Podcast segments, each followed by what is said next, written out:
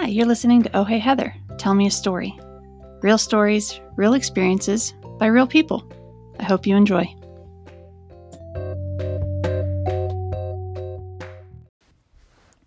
I just saw another jogger go by my house on the sidewalk. Probably in my age group, about my size. See, she's trying, which I was like, good for you. You know, good for you. I'm very happy that people do that kind of stuff. I'm sure that they uh, feel very excited and well. Uh, I just know after I do something that I was determined to do for the betterment of my own personal self and health, I always feel better when I'm done doing it. That's definitely true. I say it's serotonin. Um, I don't know. I, I, dopamine. I think it's all those things, but it's also just being so proud of yourself that you did it. But it does physically feel better to make yourself physically feel better. There you go, problem solved. I don't run, but I'm thinking that maybe I should at least get back to what I was doing for a while, which was what I called walking, where I would walk, jog, walk, jog, and sometimes I was ending up better jogging than walking. But it's like a progression. It's probably that whole 5K couchy thing they did. But uh, one, of course, if it does make you feel better, it makes you feel better. But mine is now how far could I outrun somebody? Like, if I had to run away from somebody, and I mean, there's a lot of crime happening right now that's a little scary, and there's no one to protect you. I mean, we ruined that.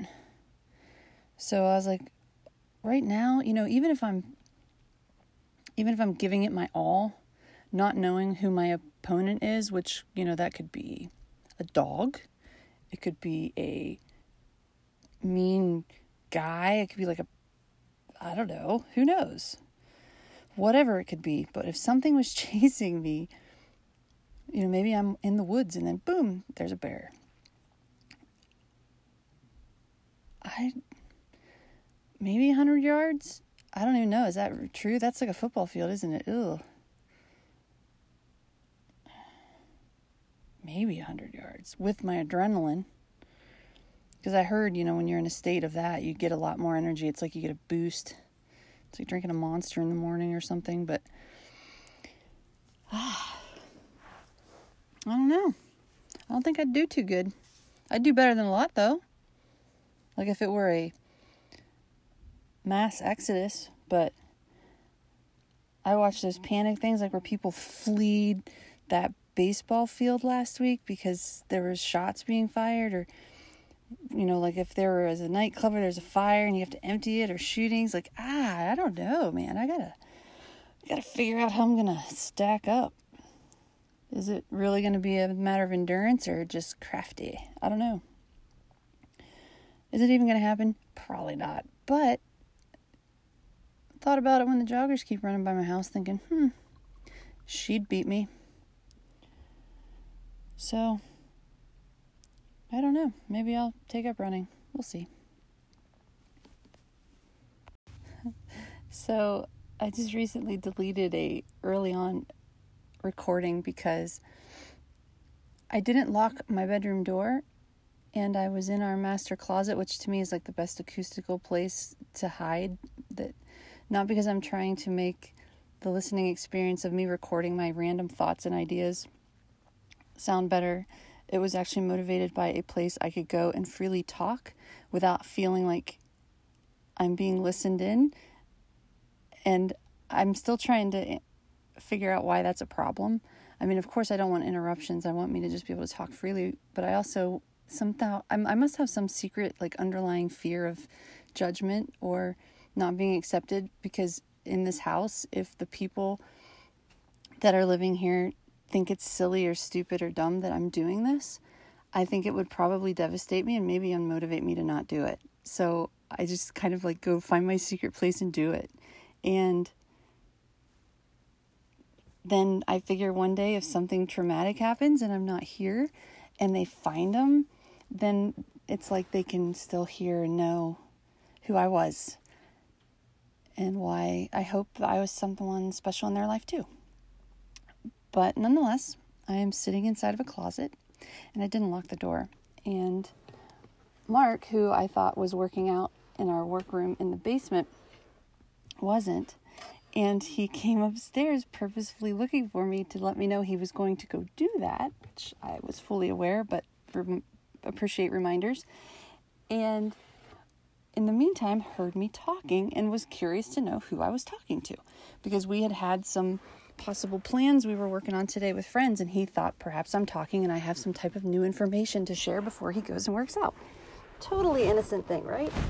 Well, sadly to say, I was doing this and I immediately froze and then he caught on there, so I stopped it. Well, because I'm still an amateur trying to figure out how to do this mobily, I just have to go.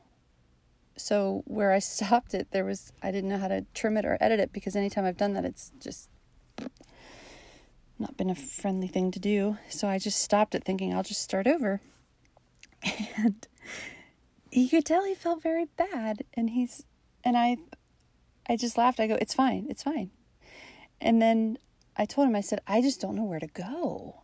Like I don't know where to go to just." Not worry about all the things that could happen while I'm trying to just freely empty out my brain of all of its thoughts into one coherent, oh, well, maybe not coherent, but one stream of random talking one way with no interaction, which is something that I wish I didn't have. But sometimes I feel like if I do this, I take up less people's time so we can have better interactions that they lead versus me. And I think that's important because sometimes I think people appreciate me listening much more than hearing me talk. So, needless to say, I just was like, you know what, babe? I got nowhere to go. I got nowhere to go. I could go sit outside, but it rained. I can't be in the basement. You're working out. Upstairs, we got the other bedrooms. The main level, there is no door. There, there is no room. It's all just one open, like all the way around, you know, staircase. Because it's not like we have a huge house. It's just a quaint, cute, wonderful family home. And he he was like trying to be my friend. I said, you know, this is why I love that company, Haida Living, because Haidas are those backyard offices fully finished. They, they take 30 amps of power and everything's done, and you're in this fully insulated add on room to your home that you have to walk into that's like perfect room size. It's like oversized office, and I need one but we already have a shed in our backyard and we can't have another and we're in suburbiaville so i'm not a candidate but doggone i wish i were I just would love dedicated space like that where I can just freely talk and not be interrupted. And I know he feels bad about it too, but he said, Well, actually, that's really smart that you chose the closet because it's probably the best insulated with all the clothes to help protect people like us from hearing you. And I laughed and I go, You heard me, it didn't work. And then he laughed. He's like, Yeah, true that. But he said that he's getting me a now recording sign to put on my door so that he knows not to interrupt me, which I thought was the greatest gift of letting me know he's okay with what I'm doing. That uh, he hasn't distracted me in anything. He's just tried to help me come up with a solution. And he truly felt bad, and then I felt bad that he felt bad because I wasn't trying to make him feel bad. I just don't real. I just don't know how. What is the greatest problem in the world in the middle of a pandemic like this? The fact that you can't find a place to be alone, I don't think that's a bad thing. I think it's a blessing. It's just now finding out when alone time can just be defined versus secretly trying to be grabbed. I think my family and I are all in a wonderful place where if I just ask for that time of undisruption, they'll gladly give it and receive the same from me, which they do often. So, I don't think it's a problem of not being alone, but it is a problem of prioritizing time because this does take time and there's so many other things. And yet, to me, this is the most healing positive for me to do because by me doing this, I am able to process and identify and create understanding with myself and my my senses why I feel this way, why I think this way, why and getting it in a place of vulnerability, which is out here in a world of censorship and um, self policing and societal policing and judgment and fear and a need of belonging and lack of that and uh, a hope for acceptance and uh, be- belonging to things because we've created our groups to be very judgmental, small, niche, and uh, the truth is, is whatever shade of crazy you are. If you're a citizen of this country, you belong, and we have to figure this out. But I'm going to get off of that right now and just talk more about space. He, uh, on his way out, he said, You know, I heard you in your car on the way to Bellefontaine that day. I knew that's what you were doing, I knew you were making one. And I said, Well, I have to because when I'm driving in my car, I have no interruptions and I'm able to do it without, you know, hands free and driving. And it's literally a 20 mile, two turn at best shot straight to my my uh, current place of um, earning payments to live my life. And uh, he said, I thought that was what you were doing. I said, I know, and I love it. But the problem is, is because of the way this technology works, when my phone rings, it disconnects the recording. And I learned that the hard way. So I'm only as good at recording in my car as I am not having anyone call me.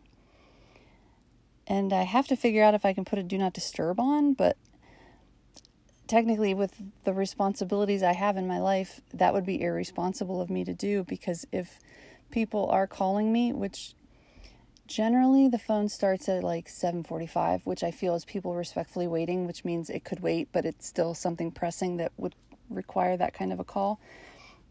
But you also have to address people that aren't going to make it or people that are calling in or people that don't feel well and then what does that mean and what does coverage look like for that and how will we get someone to be there for them?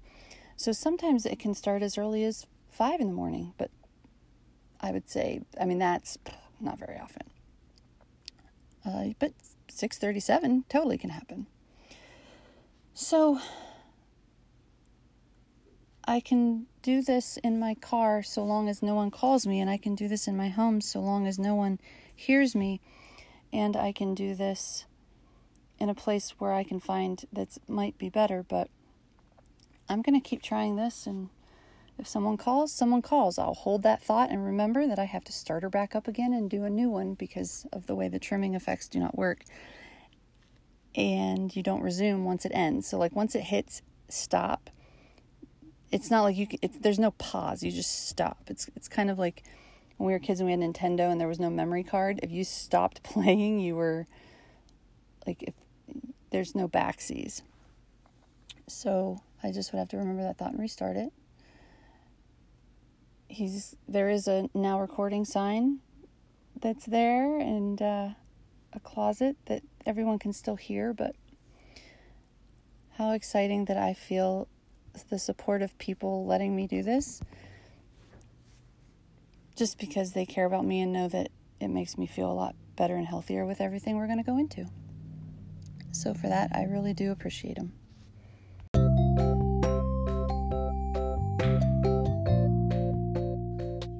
And there you have it, another episode of Oh Hey Heather. I hope it has made you think of a story of your own, or how you could relate to this one, or if anything, just something you could enjoy. Thanks, everyone, and have a great one.